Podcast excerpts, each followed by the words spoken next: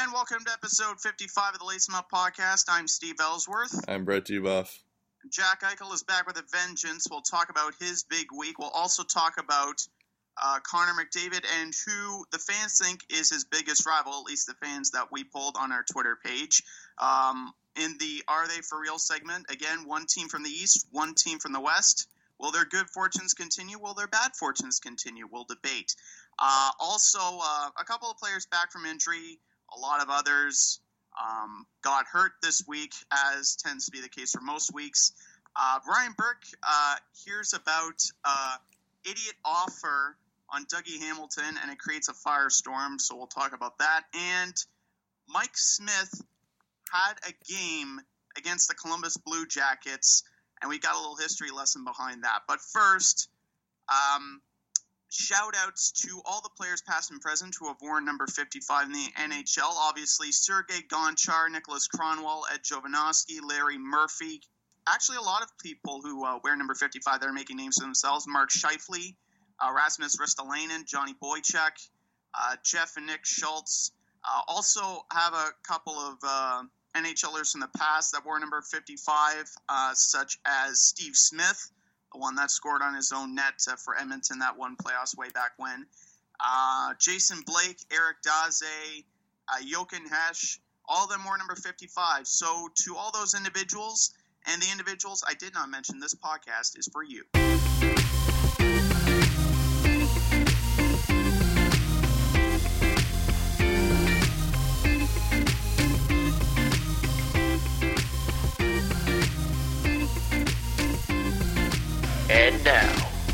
It's time to lace them up.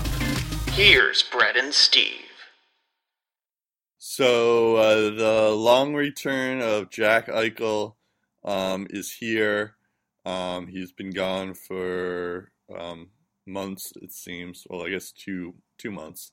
yeah, Um, close to two months. close to two months. Yeah. It Uh, was well worth the wait, though. It's well worth the wait. Yeah, exactly. So on uh so yeah, he returned on Tuesday. We kind of teased it on a last episode where we're like he might return this week. So he uh he faced uh the Ottawa Senators on Of Tuesday. course. Of course, yeah. He got a goal in the first period, assist, and he also got an assist that game. Um, and then on Wednesday, on, on Thursday, sorry, on Thursday he uh, f- faced the Rangers. He had uh, two goals in that game too, um, with two points. Um, and then he played yesterday against the Bruins. Yesterday being Saturday, um, and uh, he didn't get any points, but um, it's still impressive. Uh, he had four points in two games, or four points in three games. That's uh, nothing to laugh at, really. Um, but um, I mean, I think we'll talk about this in Bruins Sens. I think it was more the Sens had like a ton, like few shots that game, so it's not really his fault that uh, he didn't score um, in that game. But um, yeah, so uh, so this is like a boost for the Sabres here. Um, also in that uh, Senators game, right? Ryan O'Reilly got like two goals, I believe, Yeah. um, and an assist. So um, we're not gonna do like an "Are they for real?" because they kind of aren't. But um, like, uh, how will this affect the Sabres and the Eastern Conference that we've talked about? Um, I guess is our question today. Um, and yeah, I mean, it's uh, as I predicted. I thought they would go third, third in the Atlantic, and I don't think that's going to happen now.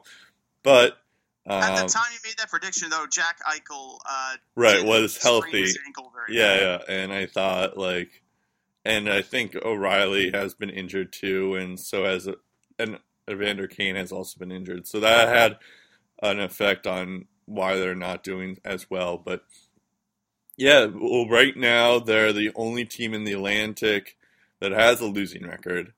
Um, although I guess Detroit technically has a losing record because they're 11 and 11, but Buffalo's 9 and 10 um, and 5 um, with 23 points. So they're they're near. They could I mean, they're not like that far behind, like say um, Boston and Tampa Bay, who have 29 points. Um, so they're like uh, a good six points away. But the um, I had to do quick math there, but uh, yeah, I don't know. It's um, yeah, Jack Eichel's back, guys. yeah, well, he, he got 24 goals in 81 games last year. Uh, first three games this year, he got three goals. So that's right uh, on pace for 81 goals. That's pretty good. Yeah. Um, and and last year he was averaging just under 20 minutes of ice time per game. First three games this year, not even 19 minutes per game, a little close to it. Um, this is a guy though who makes the most of his ice time, and he's always looking to improve his two-way game, and I think that's important. Uh, and Buffalo really needs offense beyond their power play. Um, this is a team who has scored more uh, more than four goals or four more goals, I should say, just four times in their first twenty in their first twenty four games. Two of those games came this past week. They got five against Ottawa, four against the Rangers, and uh, in Jack Eichel's debut, the Sabres get three power play goals. They go four for ten with the extra man um, this week as well, and two of the three goals that Eichel Uh, their their power play has actually been in the top 10 in the NHL's top 10. But you look at their 5 on 5 goals for, they have 30 of them. That's a league worst. That's a league low this year. So when you have a guy that doesn't rely on the power play to produce offense, that can only help your team score goals, get leads and win hockey games. He is the total package. He's a marked man every time he's on the ice and he is the X factor of the Buffalo Sabres. So it's good that the Sabres have him back in the lineup because they need him.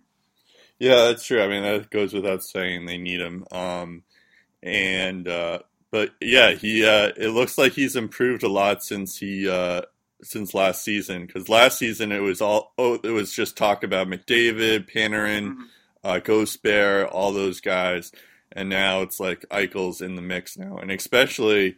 Uh, when you consider that, like now you add in Matthews and uh, Laine into the mix, it's um, you know, Eichel kind of has to stand out now, and uh, I don't know. I, I think our, um, I think the league is in good hands with all these young guys now. So, um, yeah, for sure. And I- think the fact that they're talking about, you know, Auston Matthews and Mitch Marner and William Nylander in their division, exactly. he kind of flies under the radar. And I think that's perfect because uh, sometimes, you know, people thrive under pressure. yeah, Other times, people benefit from having no pressure on them at all. Yeah, that's true.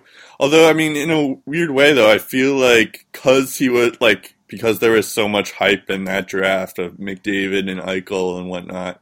I feel like um, he should have more hype, Eichel, but um, you know, well, maybe he, maybe he will once he starts get once he starts to really get going. But And um, maybe that fuels the fire a little bit, too, Yeah. you know, talking about everyone else and no Right. one's talking about him. So he has to make a statement of his own. yeah, exactly. So I mean, he has in the first two games where he, you know, especially when he scored in the first period uh, there. So yeah, that's a good point.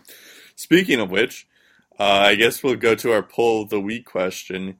Um, so it is very related to uh, Eichel's return. Uh, McDavid is uh, by far the um, the points leader right now. Um, he has currently this is Sunday. He has 34 points. Uh, the next closest in points is uh, Nikita Kucherov, who has 29 points. Um, so he's uh, well on his way to being the best player alive right now, if he's not already. Um, um, so so that got us to thinking with all these young guys that we just talked about, who is McDavid's biggest rival? Um, so I have uh, Eichel, Auston Matthews. I, I had Crosby because you know he's also, um, you know, he's like supposedly the next Crosby, um, and, and Patrick Laine as options. Um, there's 12% of the vote. Um, 12, 12, not 12% of the vote. 12 votes in. Uh, 50% picked uh, Eichel, um, which is, I guess, as we were saying, it's like he's a bit, you know, Eichel's a bit under the radar. I guess not according to these people. So, Mhm. um, I guess that's good uh, for Eichel. Uh, Ma- uh, Matthews and Crosby split the rest of the votes with 17%, and uh, Laine had 16%. So, um, yeah, it's um, that's uh, pretty cool. I don't know. Yeah, in case you don't recall, Eichel was hurt when the Sabres and Oilers squared off for uh, their first meeting of the season. Right. And, you know, when you talk about Connor McDavid, a guy who gets 10 three point games in, his, in the first 70 games of his NHL career, he's due to lose a few one on one battles. Um, I think Patrick Laine has. As for the most likely to build a rivalry, because it's tough to build a rivalry with guys like Matthews and Right, because they're not in their and conference. Yeah. When you only play them twice a year. Winnipeg, mind you, they only play them I think three times a Yeah. year, but still uh, in your conference and Right. you know a bit of international competition uh, uh, as well. So Yeah. Uh, I was mostly yeah, that's a good point. I was mostly thinking in terms of rivalry. I was mostly thinking of like a Crosby Ovechkin kind of thing.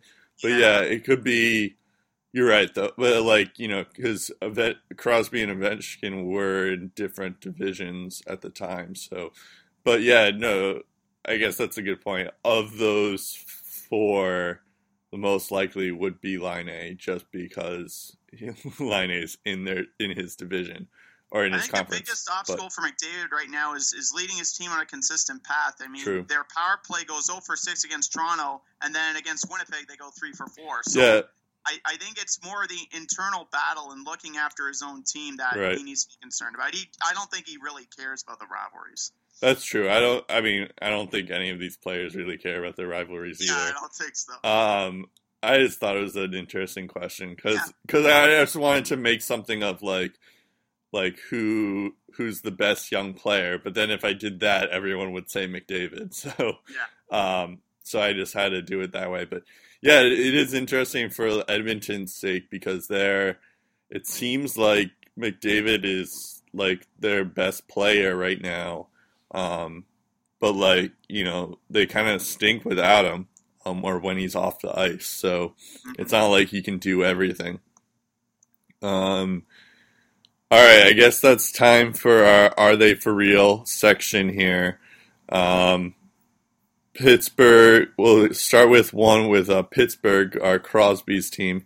Here, they're 15, 7, and 3. Um, they have 33 points. They're second in the Metropolitan right now. Um, they, um, I think they're on a. Oh no, they're not. On a, I thought they were on like a long game winning streak, but no, they're just on a two game winning streak. Uh, they, uh, they're third in goals per game, 24th in goals against. Um, of course, they have Crosby, Malkin, Schultz, um, not Schultz, sorry, Crosby, Malkin, Kessel, um, all those guys.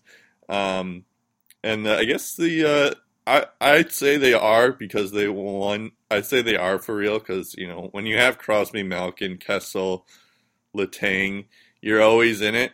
Um, you they also got Hornqvist back this week, which we'll talk about in a bit. But like, I'd say they are for real. The only thing that kind of is interesting here with this team right now is um, what are they going to do with the Matt Murray, uh, Marc Andre Fleury situation? Um, I'm sure you'll agree with me with that because um, they're both pretty good goalies right now. And um, although Murray has a 2.02 goals against average, although he's only played nine games, he's seven and two. Um, his save percentage is 929 versus Marc Andre Fleury, who has three goals against um, average, uh, 3.27. Um, and his save percentage is 904, which isn't too bad, but not as good as Matt Murray. Sli- slightly worse than Matt Murray, but um, and he's only played 17 games, so it's it's kind of like um, it's a situation with like the Flames or the uh, Tampa Bay Lightning is. It seems like the backup is playing much better than the starter right now. So hmm um, Yeah. I'd be I- curious. I'd be curious to if Matt Murray will ever be the starter, and if he is the starter, can he carry that load from the team? I mean, it's kind of interesting with like when you're on uh, when you're the Penguins goaltender, you don't really need to worry too much about goalies because you have Malkin and Crosby who will help out in that regard. But um, yeah, I mean, it, it, you do have a goalie controversy now. Yeah, and I, I think you're you're gonna you you this conversation has been actually rather quiet Right. over the past couple of weeks. But as we get closer and closer to the trade deadline, that's probably going to be the Yeah. biggest talking point And it- outside of Bishop and Vasilevskiy and what they do. And especially with uh, Las the Las Vegas expansion draft coming Mhm, soon. yeah, So. coming yeah. closer and closer as well. And you talk about Crosby, Malkin, and Kessel; they're all in the top ten in uh, the league scoring race as we're talking on this podcast. Right. Um, so the fact they're also a top five threat, a top five offensive threat, as you mentioned, uh, also suggests that you know they're a good team, and, and their record indicates that as well. Um, I, I just think that defense that several people questioned last season, including myself, I think there's reason to doubt them once more because um, uh, it's their overall penalty kills below 80%, also near the bottom five. Uh, and you look at the road power play, it's also been low off key. Uh, it's been in the bottom five for some time. And um, they've also given up uh, three goals while on the power play as well, um, which is uh, not a stat that uh, you want to have this time of year. Um, they're also in the top 10 when it comes to minor penalties, um, which I think is a bit of a concern. Seventh in block shots. They are 10th in the league in hits. Uh, they've also taken the third most faceoffs in the NHL, and that might explain why their faceoff percentage is pretty low because um, obviously, you know, you're not going to win every single faceoff that you take, even with Crosby on your team. Um, but again, what's undeniable is how they generate offense. Uh, they lead the league in shots for. They're going to be a playoff threat if they continue to do so. If they rely on their defense and their offense goes cold, they won't repeat as Cup champs this year.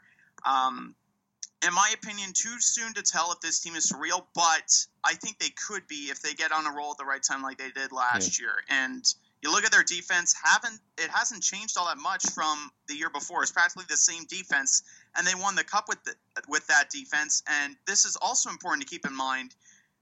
They have won a league high five games when trailing after 40 minutes.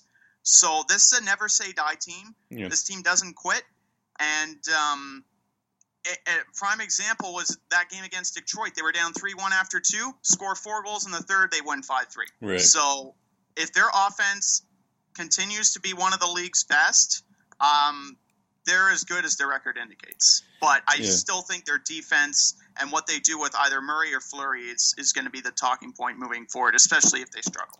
Yeah, I think like I think it's like it's tough to say like they're not for real when they won the Stanley Cup. It seems kind of silly to say like, "Hey, they're not for real." It's like, "Oh, but they won last, you know, last time." But um so in that sense, yeah, I don't know if they're for real. But yeah, you're right. The same the same issues last year uh plague them this year is, you know, is their defense up to snuff? Um, and then and now it's added on with this whole like Matt Murray, Marc Andre Fleury thing con- controversy going. So hmm um, yeah, well, I mean it's it's something to look out for for sure. Um, our second team that we're going to talk about is the uh, Los Angeles Kings. Um, they're 13, 10, and 1, fourth in the Pacific Division, 15 goals per game, 2.5.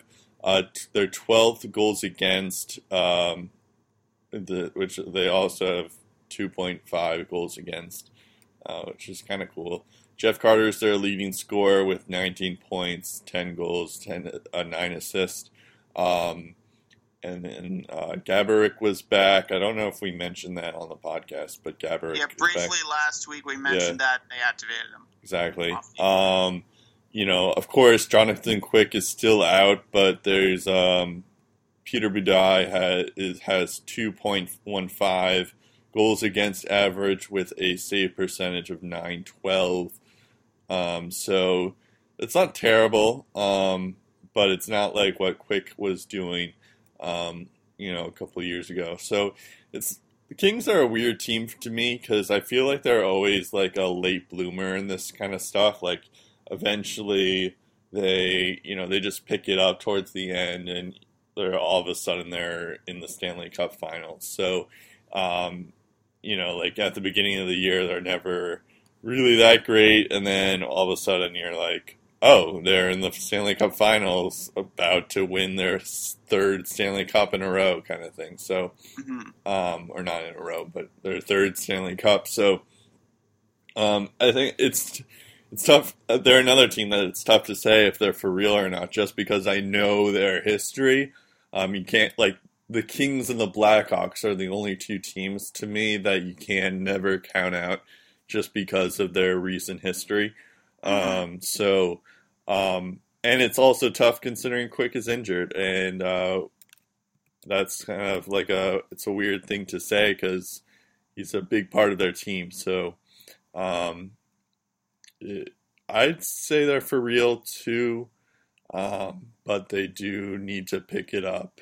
Um, yeah. So maybe they're not for real. I don't know. Well, when, when you give up the first goal, how about this? They've given up the first goal in three straight games and they're without their number one goalie, arguably their best player. All I can say about the LA Kings right now is they're proving they can win without Jonathan Quick between the pipes, and that's a good sign.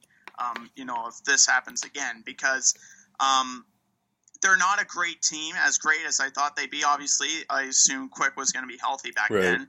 Uh, but they're a lot better than I expected, you know, without him in the lineup. And part of the reason behind their early season success is their ability to do the little things right. And they've always been good at that lead the league in hits by a very wide margin. The second closest is Philly, and they're not really close. I think they're 50, 60, 70 hits behind them.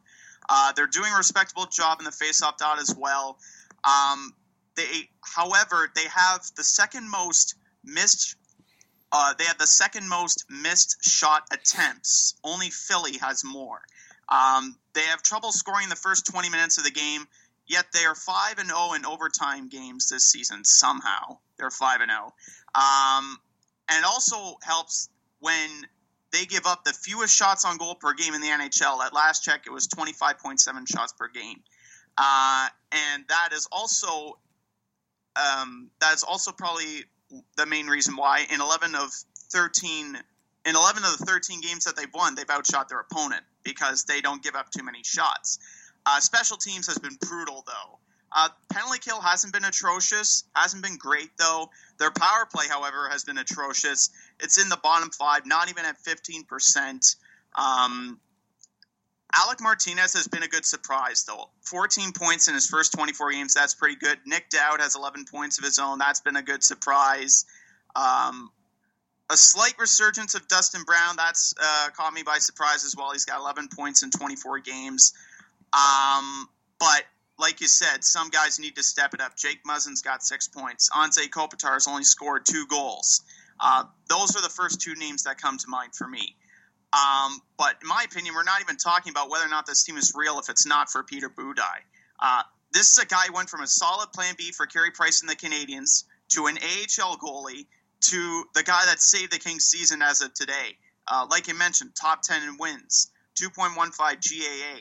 And he's not standing on his head, but he's making the key saves when he's had to. And I think in order to win games, that's what you need. You need the key save or two from your goalie. Um, like like you said, I don't know what to make of this team, but if they can stay afloat and maybe take off if quick uh, take off and, and run if uh, quick returns, uh, maybe they have a shot at making the playoffs this year. But if you look at the standings right now, and I know it's early, but four teams are one point back of the Kings for the first wild card spot in the West. Yeah. So they have some comp. They have some very close competition right now, and not not much is separating them. And well, you look at teams like Calgary and Winnipeg in that mix too, and you look at some of the issues that they have. Right. Um, anything goes in the Wild Wild West these days. Uh, even though the East has been arguably stronger, which we'll get to later. Yeah, we'll get to later. Um, I think it depends on how soon they get Jonathan Quick back in the lineup and where they are in the standings. If if they can go on a roll then, um, then maybe this team is a playoff team. But I don't know really what to make of this team simply because we haven't seen how well they can play without Jonathan Quick uh, for an extended period of time. Although the initial signs indicate they're doing pretty well. They're doing better than a lot of Yeah. I, isn't he like gonna miss like an entire? I thought he was gonna miss like half the season, so he might be Well, back yeah, in the, February the or initial ruling was, I think, three months thereabouts. Oh, maybe so he might be back pretty soon then. Yeah, it's maybe sooner than people think. I've maybe one to two months is Right. realistic, but Yeah, no, that's a good point though about like you know they're still in the thick of it. They're for like they're currently I don't know if they're in a play. Oh no, they are in a playoff yeah, spot. They, have a wild card spot. Like I said, twenty, You know. uh, twenty-six But this points. is- uh, the four teams have twenty-six Yeah. points, right behind. This is December we're talking about, so they Yeah, still have a, a couple of months left. But yeah, no, but that is a good point though, considering that they do, they are in the Pacific Division, which is still the weakest division.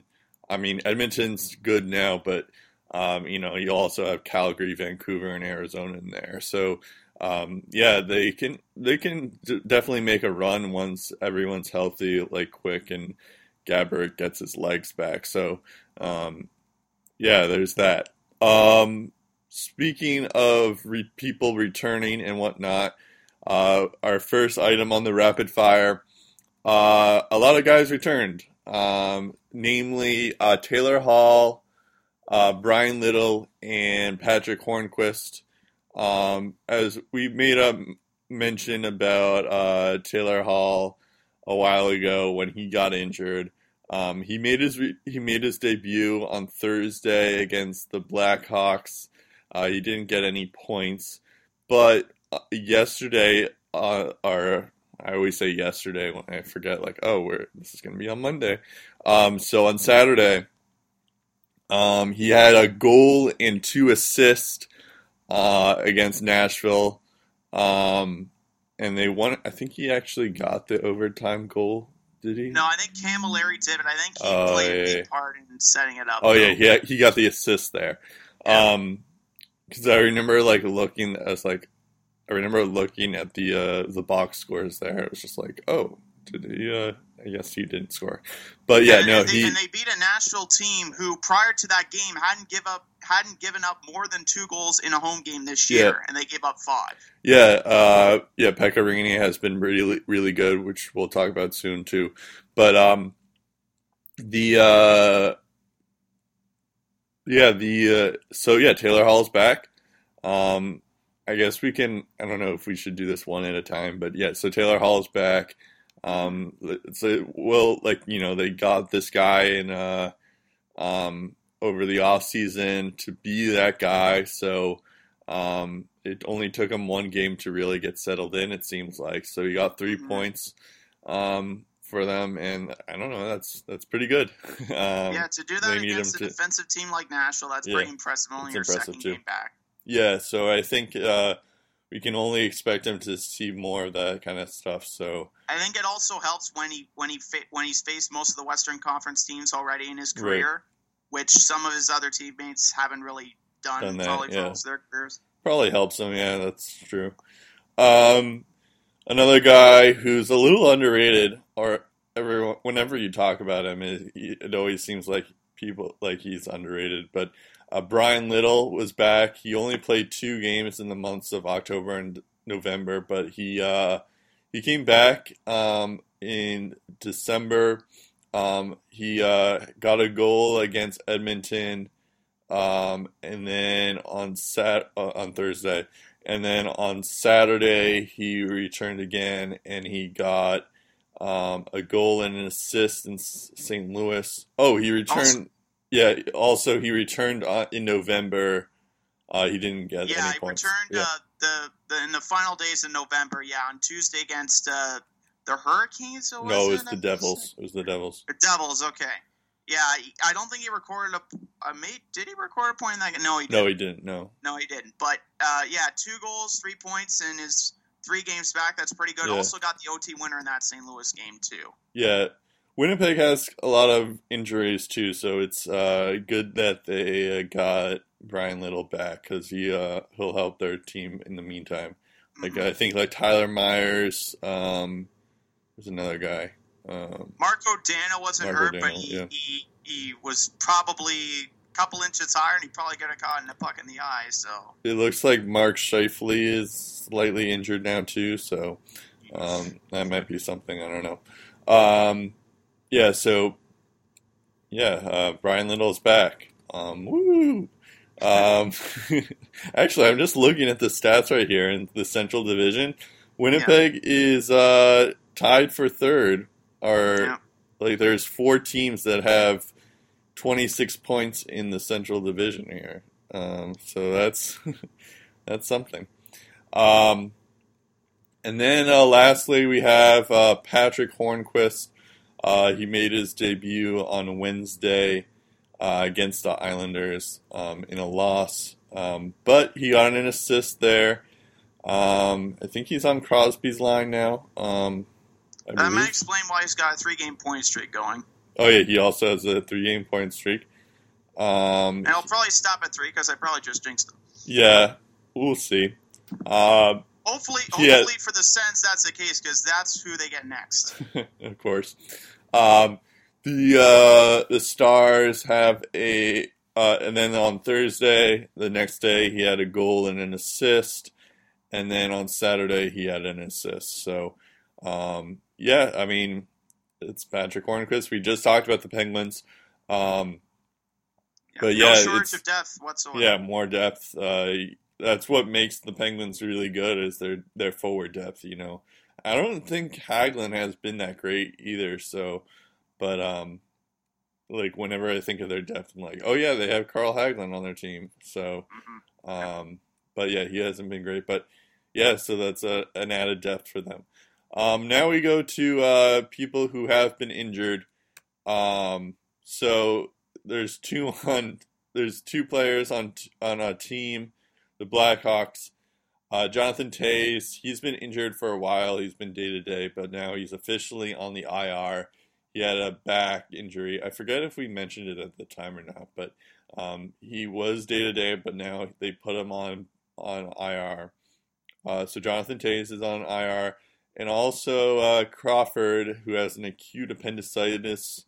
He's out two to three weeks, roughly.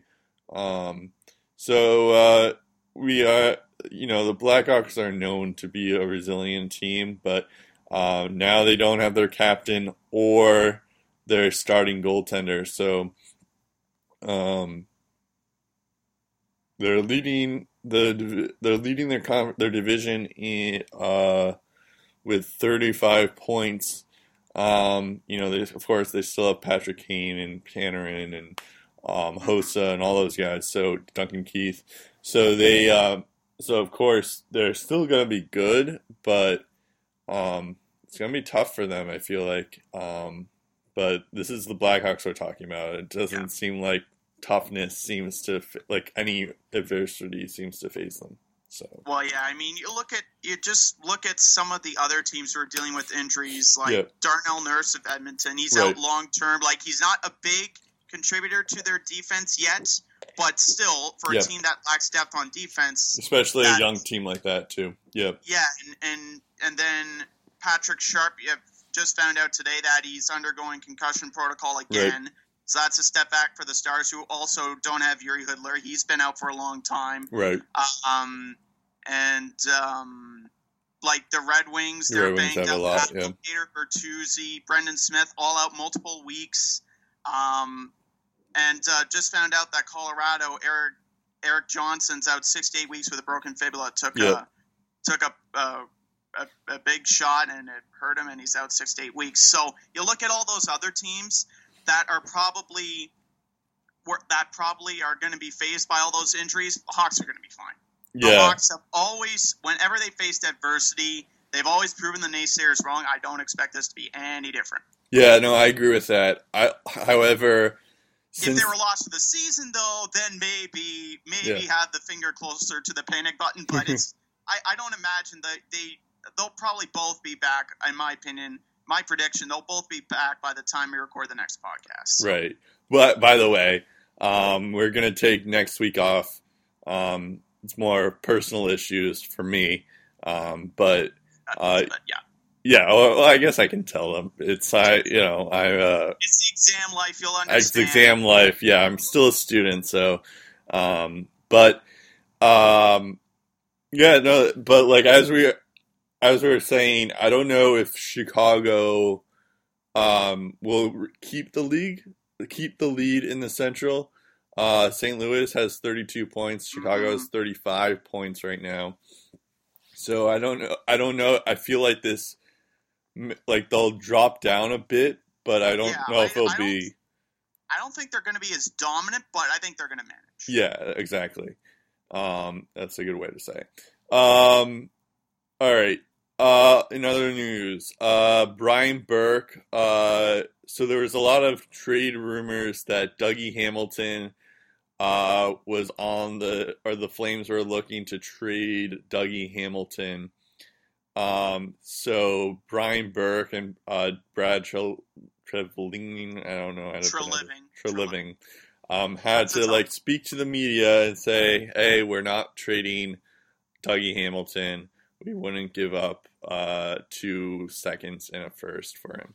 So, um, which is true, but I thought this was an interesting quote from him, or how it actually started. So. Uh, so there was a team. There was a team that a GM gave uh, asked Burke for like or asked for Dougie in like an as Burke says an insulting offer. Um, Burke said that they told the team we're not moving him, and the next time you have an idea that's stupid, just save the quarter. Don't go to the payphone. Um, and then that team started telling other teams, yeah, we made an offer on Hamilton, and now it's a rumor. It's got legs. This is according to Burke. I'm exactly quoting him someone's like, "Wow, they must be moving him," um, and then um, and then so that's just how the rumor started for them.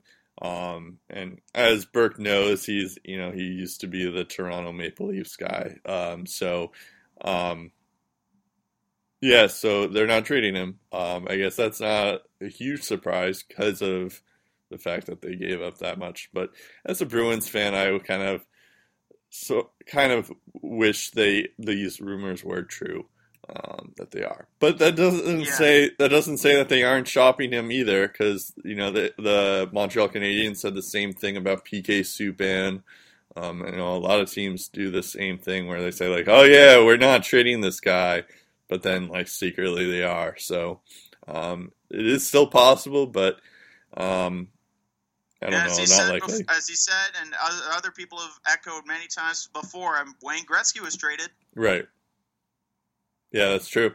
Uh, Wayne traded Gretzky was traded. times, as a matter of fact. So, Uh, yeah, I, yeah. I, I, I, I heard also somewhere that it would take 20 first round picks, hypothetically, Oh yeah, yeah. to pry Dougie Hamilton from Brian Burke's cold dead hands. So, yeah, the bar's been set enormously high if that's the case. But Uh, at the- probably just kidding. Yeah. At the same time, it's like Dougie Hamilton hasn't been as good. Like I think that was the Bruins' biggest fear when he was on when the Flames got him was that he was going to be another Seguin, where um, he's Mhm. going to be that like guy who's going to get all these points and like we'll never hear the end of it. Um, he does have ten assists, but two goals. Um, you know, the Flames aren't doing so well right now. Uh, other, although we, I guess our next topic is Chad Johnson, but um, the uh, it's like you know he has he hasn't been as flashy as uh, Tyler Seguin has been on the Stars. So uh, it's good that we're not like hearing so much about him. But um, you know, maybe he'll pick it up. Uh, who knows? I'm probably wrong on that. So um, yeah. Um, so speaking of the Flames, Chad Johnson has uh, three shutouts in November, and I think he started like the last. Let me look here. I think he started like the last five games, maybe.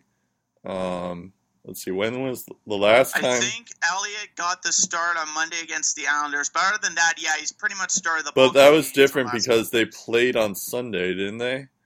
Yeah, So or you- it was either Sunday or Monday they played the Islanders, and Elliott got the start, and they Yeah. lost in overtime. Yeah, so Elliott played on Monday, and then um, yeah, and then he played last Monday on Buffalo. So yeah, he hasn't been the starter in uh, like a long time.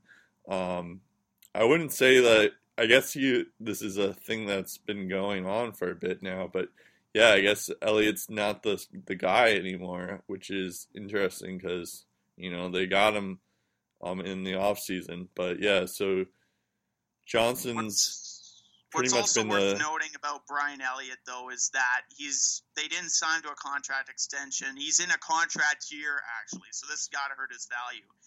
And um, by the way, it should be mentioned two of those three shutouts from Chad Johnson came in the final Yep. week of, of the month. Uh, won nine of his first 14 starts this year, 2.05 GAA. His, his season save percentage, seventh best among NHL goalies who have played in at least 10 games.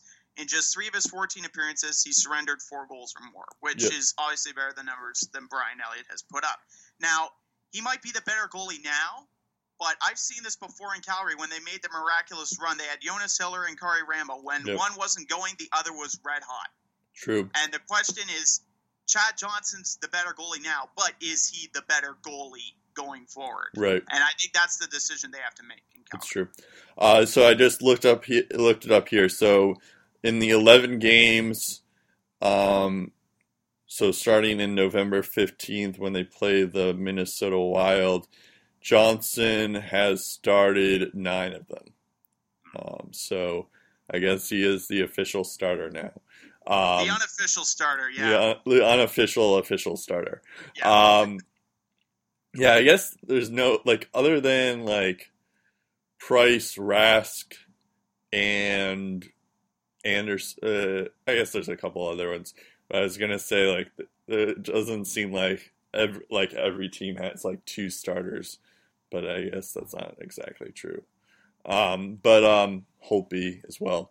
Um, but yeah, so I actually I think Chad Johnson could like has what it takes um, to be a starter here.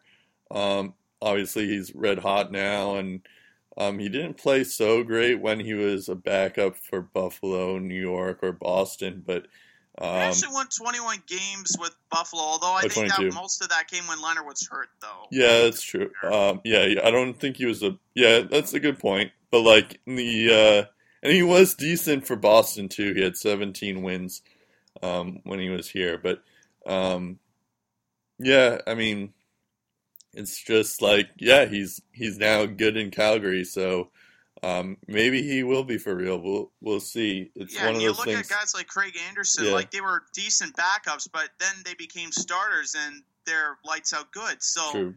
maybe some people are better, some goalies are better backups than they are starters, Yeah. and some goalies are better starters than they are backups. Yeah, I'm just looking at his stats here. Um, he's actually he was actually born in Calgary, and he's 30 years old. So, um, you know, this could be his time. Um, Yeah. but like this is one of those things that we'll have to like, you know, maybe we'll come back to this in like February or something, and we'll be like, oh, is Chad Johnson still good? We'll Yeah, see. the fact the fact of the Yeah. matter is Calgary's winning games with him in the lineup, so they're keeping him in there. Um, yeah, that's true. Um, so we have, um, so I guess we have some time here that we can uh, talk about. I was gonna have five items, but we we can do six here. So um, three there are uh, in the Eastern Conference we have three losing teams. Um, uh, Carol, uh, Carolina Hurricanes and the uh, the Islanders and the um, the Buffalo Sabres are the three losing teams in the Eastern Conference. Um, which is uh, it just shows because usually it's like the Metropolitan's usually good because you have Crosby, Ovechkin, Lundqvist, those guys, um, and then but like nowadays you have New Jersey, Philadelphia, Toronto, Florida, Tampa Bay are all well not Tampa Bay but uh, Florida, Ottawa, um, Columbus are all picking it up and they all have winning records, especially for Ottawa and Columbus because you know Ottawa's second in their division, uh, Columbus is third in theirs.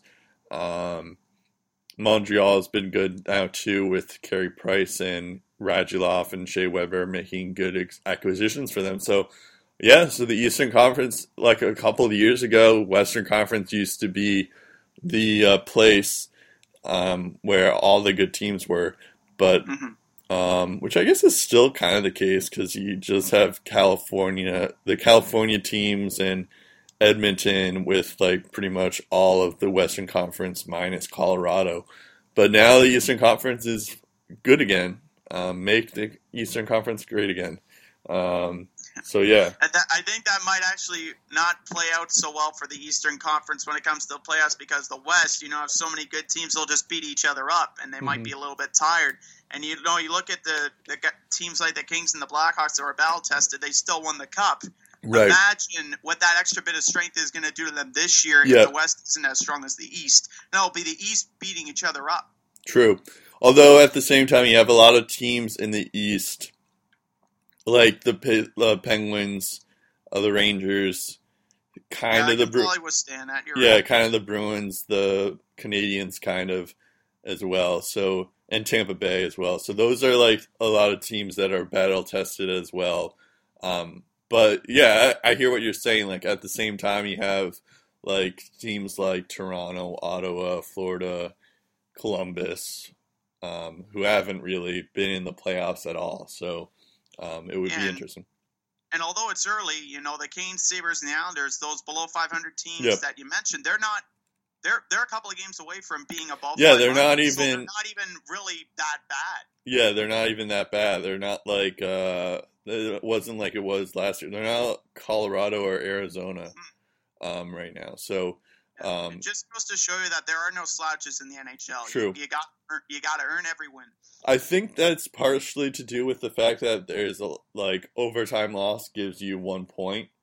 Um, because like for instance, like yeah, you're right. The uh, the Sabres aren't like terrible, or Carolina and the Islanders aren't terrible, but they also they also have eight regulation wins. Um, Detroit has eight regulation wins. Um, so um, you know, New Jersey has nine. Um, so it's not like they're exactly like you know they're winning these in they're they're winning a lot those games in um, overtime. So like it's Yeah. you know or maybe they're losing a couple of games in overtime. So um, it's a like I feel like that kind of skews the whole standings a bit. But yeah, um, at the same time, yeah, um, they're all it's it's a lot cl- it's a lot more competitive this year. Um, we also have uh, Mike Smith last night, um, just uh, or on Saturday, I should say. Yeah. He uh, faced 60 shots and uh, lost the game uh, to the Blue Jackets. Um, yeah, the Blue Jackets got. Speaking of the Blue Jackets, who um, who are the surprise team so far, the de facto surprise team.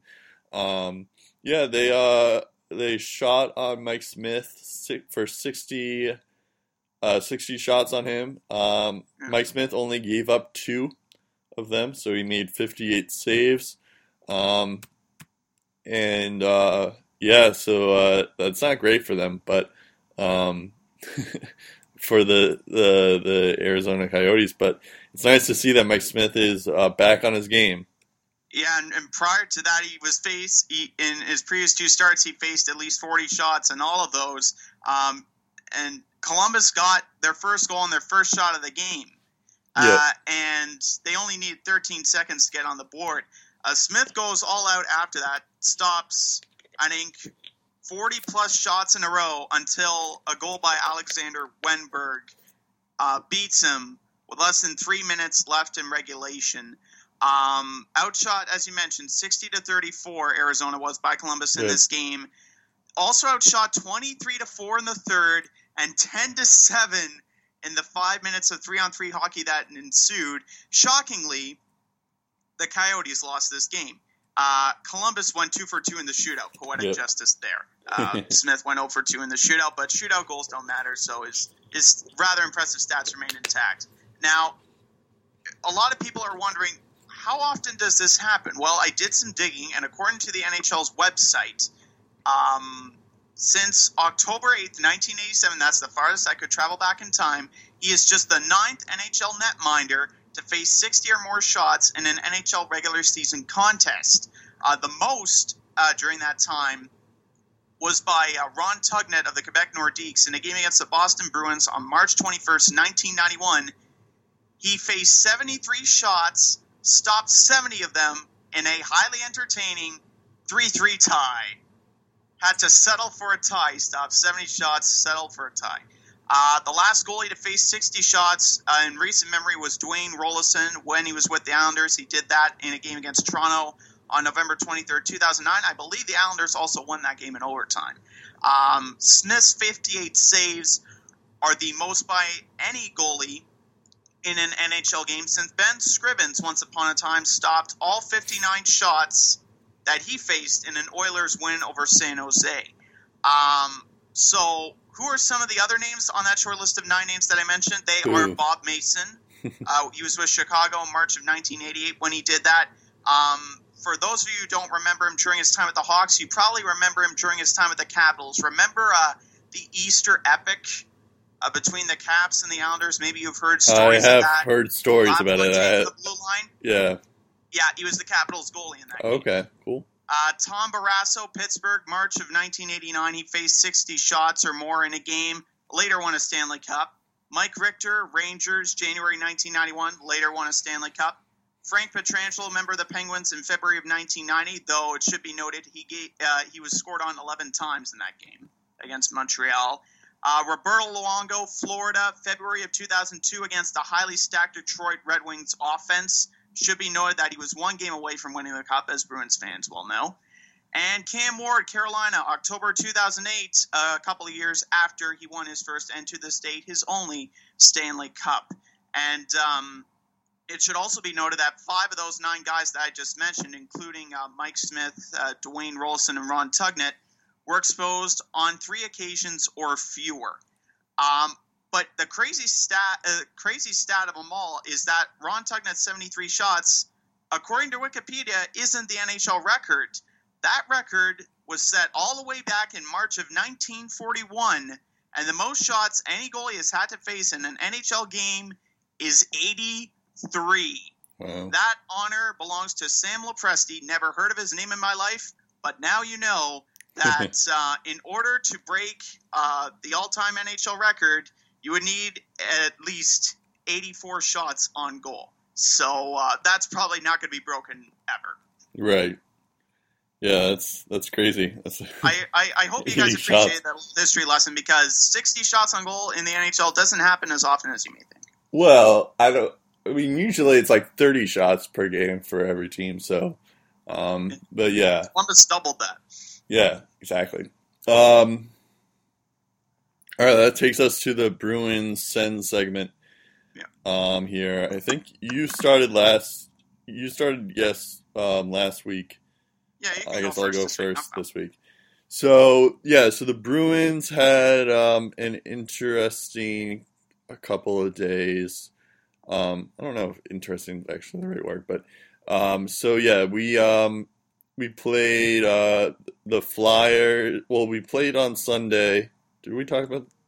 Well, we talked we because we recorded on a Monday. We did talk about the Tampa game. Oh, yeah, we did Uh, talk about They were coming off three straight Right. losses. They won that game. Yeah, exactly. I we did mention that. Um, so yeah, so we uh, so they played the uh, Flyers on Tuesday. Um, that was a frustrating game, um, just because we couldn't get anything going for whatever reason. Um, and then Even though he got 47 shots in the game, though. yeah, we had 47. Exactly. That's why it was so frustrating. We couldn't get anything really going. It seemed like like a lot of those shots didn't seem like they were like had any chance of going in. But we eventually tied it in the third period. We showed some resilience. Uh, David Krejci and Brad Marchand. I was looking at this on the other day. Did you know that Krejci had like 70 points uh, a couple uh, years ago? Hmm. So yeah, um, so uh, so it's good to have him going.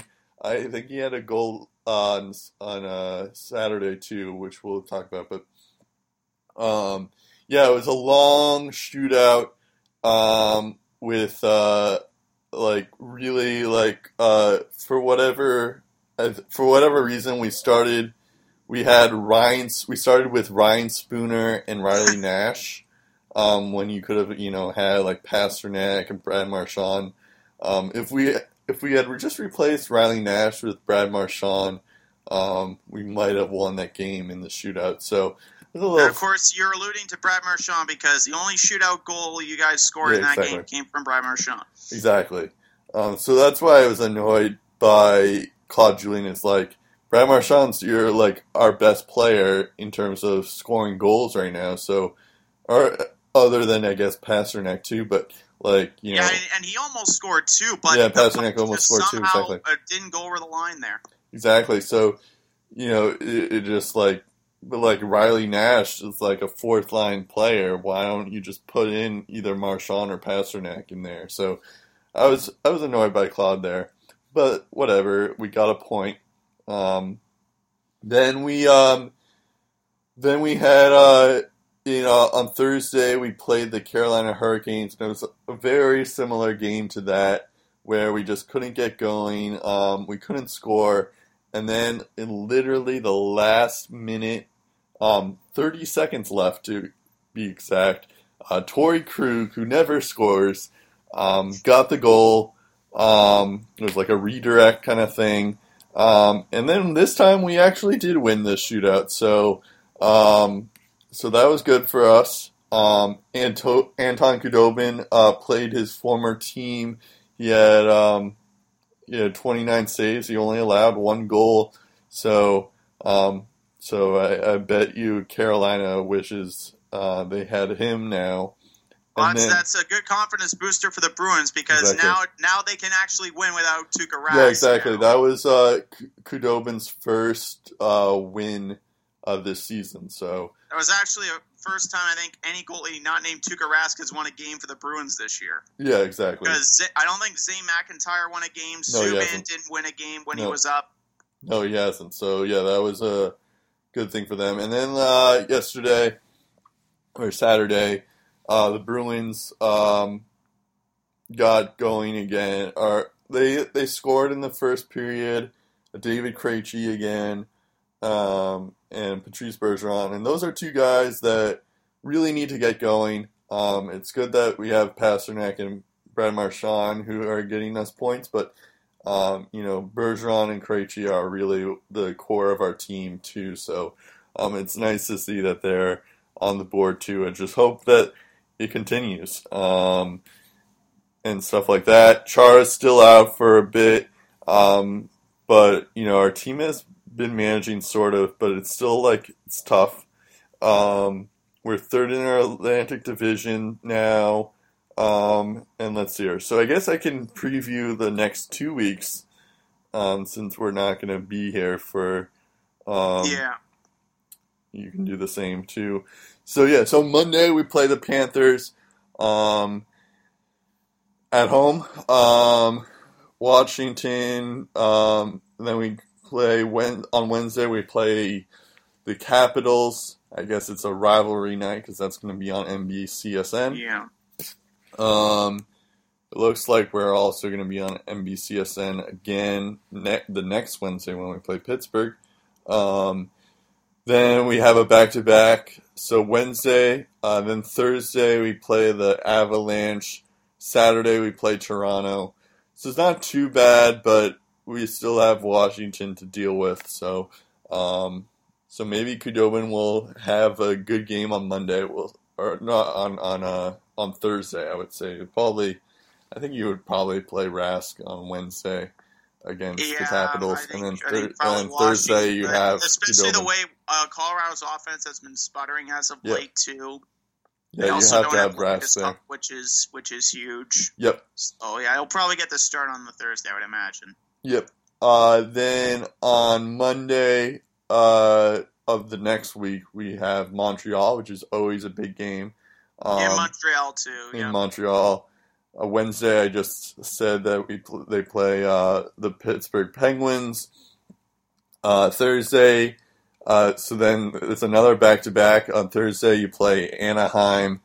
Um, I would assume Khudobin will also play that, even though Anaheim's a little tougher than Colorado is. Um, and then on Sunday, we play LA at one. So, um, yeah, that's our list.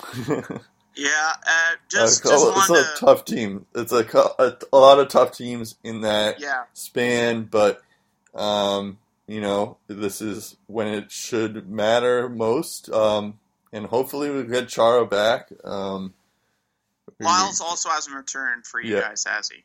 who? John Michael Liles. No, he hasn't yet. No, No. but um, yeah, it's like this is the time when it's like you know it's like the Kings have you know without Quick you need you need some adversity here. So Mhm. it, it should be interesting to see if um, they can do like this is uh, going to be a rough stretch for them. Um, yeah, and, and like like be I interesting said, to see uh, if they can last do that. near the tail end of last week's episode, I also said that last week was a big week for them because if they didn't take care of business and beat the teams they were supposed to beat, they'd have their work cut out for them the next two weeks. Yeah, And now you see why with the schedule that they have. exactly. Now that they have taken care of business, they need to stay on a roll because if, if they struggle, it's going to be tough to get their feet up. Yep, So- exactly. Um, and I think, um, yeah, that's true. But like, I think like Ber- guys like Bergeron, Backes, and Krejci really need to get going. Um, you know, Marchand and Pastrnak still need to keep on doing what they're doing, so of course. But um, yeah, our offense is now that we have Rask, who's finally back after the couple of other seasons. You know, it's um, we kind of need um, we need to win it's- a, a lot of these games. So, yep. Um, so Yeah, now we'll talk. About, reassuring to see. yeah. Uh, now we'll talk about your Ottawa Senators. Yeah. Um, just just wanted to briefly uh, touch on some things that I also noticed about the Bruins in that Buffalo game. They only had five giveaways, Yep. 21 shot blocks, averaged at least 10 shots in all three periods Oh, yeah. of hockey. And then uh, Buffalo gets 18 of their 36 shots in the final frame. right, So it's just the 60 minute game that they need Yeah. to work on. And also their offense, their power play. Following that win over Tampa, they went 0 for 10. So uh, their offense needs to pick it up, as you alluded to. I um, I, ju- I yeah, I forgot to mention that Buffalo only had three shots in the first period of that game, which is Yeah, yeah, yeah. They, they they can't really do much of anything on home ice. Right. Uh, uh, uh, uh, but you know, maybe the addition of Jack Eichel, as we mentioned, will help solve that. But Yep. in any in any event, Boston took care of the teams they needed to beat. Um, regarding the Sens, the main bright spot for this team since their 4 3 win over Montreal has come from one line uh, Mike Hoffman, Derek Brassard, and Mark Stone. Uh, they have 23 points and counting since uh, the Habs fell at home for the first time this season at the hands of the Ottawa Senators. Uh, that wasn't the only positive to come out of this week. Uh, Mike Hoffman got his first career NHL hat trick against the Sabres Nice. on Tuesday. Uh, his chemistry with Stone in particular has been scary good for the past few weeks as well. And to top it all off, Sens owner Eugene Melnyk gave a thumbs up to TD Place, home of the Grey Cup champion Ottawa Redblacks, trademark, as the site for an outdoor game in Ottawa. So now the league will get one more look at the idea before making a final decision. So there might be an outdoor game after all. Um, unfortunately, there was also some bad news. Bobby Ryan re-aggravated that hand injury. He's out. Mark Methot delivered a hip check, um, a real good one against uh, the Sabres on Tuesday. Got the worst of it. He's hurt now. The Sens called up Freddie Claesson from the minors. They also recalled Max McCormick uh, to fill in Bobby Ryan's spot. Uh, and in the game against Philly on Thursday, Claesson got hurt, and the team had to call up Andreas Englund to fill his spot on the blue line. Uh, team performance wise, they started to revert to their old ways a little bit. In the 5 4 loss to the Buffalo, they fell behind 3 to 1 in the first, made a game of it in the second. They outshot the Sabres 17 to 4 in the middle frame. Their PK, though, was 2 for 5 on the night, so shades of the penalty kill from last year. That wasn't that good. And the last of Buffalo's three power play markers came with 3.17 left in regulation. So, again, another late goal did them in. Um, game against Philly, they get a 2 0 lead. Penalty kill much better than it was the game before. Unfortunately, they give up a series of quick goals and tie hockey game. And obviously, hard to win games when all you can muster is 21 shots on goal, which the Sens did. Uh, somehow able to force overtime, though. They did get a point, but just couldn't finish. Uh, hats off to Voracek. Uh, good hardworking play by him was the difference in OT. Outmuscled Karlsson, gets Hoffman to slightly gets Hoffman to slightly overcommit, sees Giroux wide open, sets him up for the one timer, game's over 40 seconds in. Um, the good news is a Flyers team that got 25 shots on goal in the first 40 minutes only managed seven in the final 20 minutes and 40 seconds. So good on Ottawa for adjusting there. Uh, Ceci and Chris Wideman were big factors in that game. Three blue liners combined for 10 of Ottawa's 25 block shots on the night. Um, so there were some positives to be had there. Uh, Saturday's game against Florida yielded a better overall outcome as Ottawa emerged victorious. 2 0 victory there. Um, they got two goals in less than 30 seconds in the first to open up a two goal lead. They blocked 23 shots. Um, Andreas Englund, the newcomer in his uh, first game of the year, gets seven hits. That's a pleasant surprise. Um, but again, their offense just Jekyll and Hyde. Um, after those two goals, it just couldn't really get anything going. Uh, overall, they generated 21 shots on goal. The extra man, they were 0 for 7 in that game. Uh, so that just a lot to be desired offensively. But again, they only gave up 24 shots in that game. Condon got the shutout. Good for him. It should be mentioned that Craig Anderson went on another leave of absence to be with his wife Nicole, who uh, started her cancer treatments.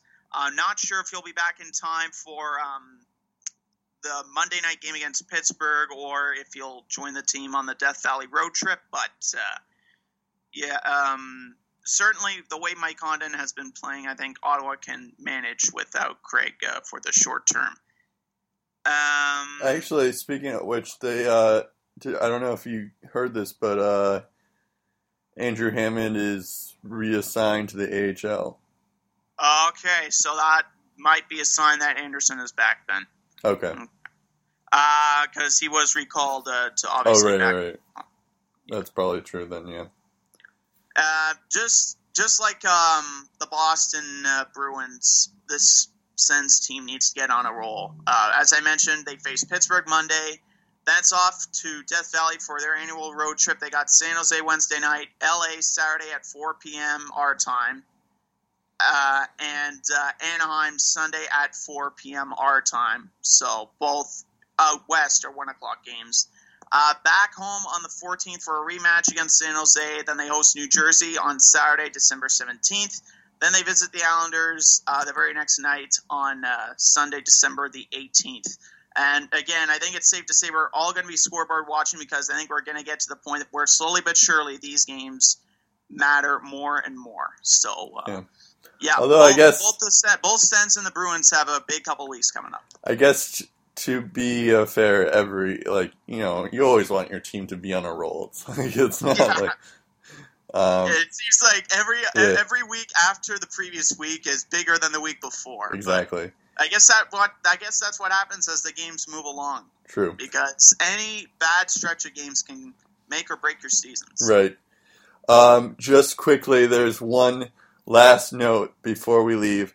Uh, Jaromir Jagr was excused from attending his 25th anniversary of his second Stanley Cup because um, he had a game that night. So um, I thought that's that's how you know you're old. That's how you know you're old um, when you can't make your Stanley Cup anniversary, 25th anniversary I thought Um, the uh, the social media stuff, lay some pod at lay some podcast um, on Twitter, uh, Facebook, uh, Lace 'em Up uh, there. Uh, you can email us at laceupbag at gmail.com. And um, I think uh, I think that's it. Oh, wait, subscribe to us on uh, iTunes and SoundCloud. Um, that would be much appreciated. We tried our best to keep this short, um, or at least to an hour. We didn't do too badly. It's an hour and eight minutes. So, um, yeah, um, we'll see you in two weeks. I'm Brett Duboff. I'm Steve Ellsworth. We'll talk again, episode 56 of the Lace 'em Up podcast.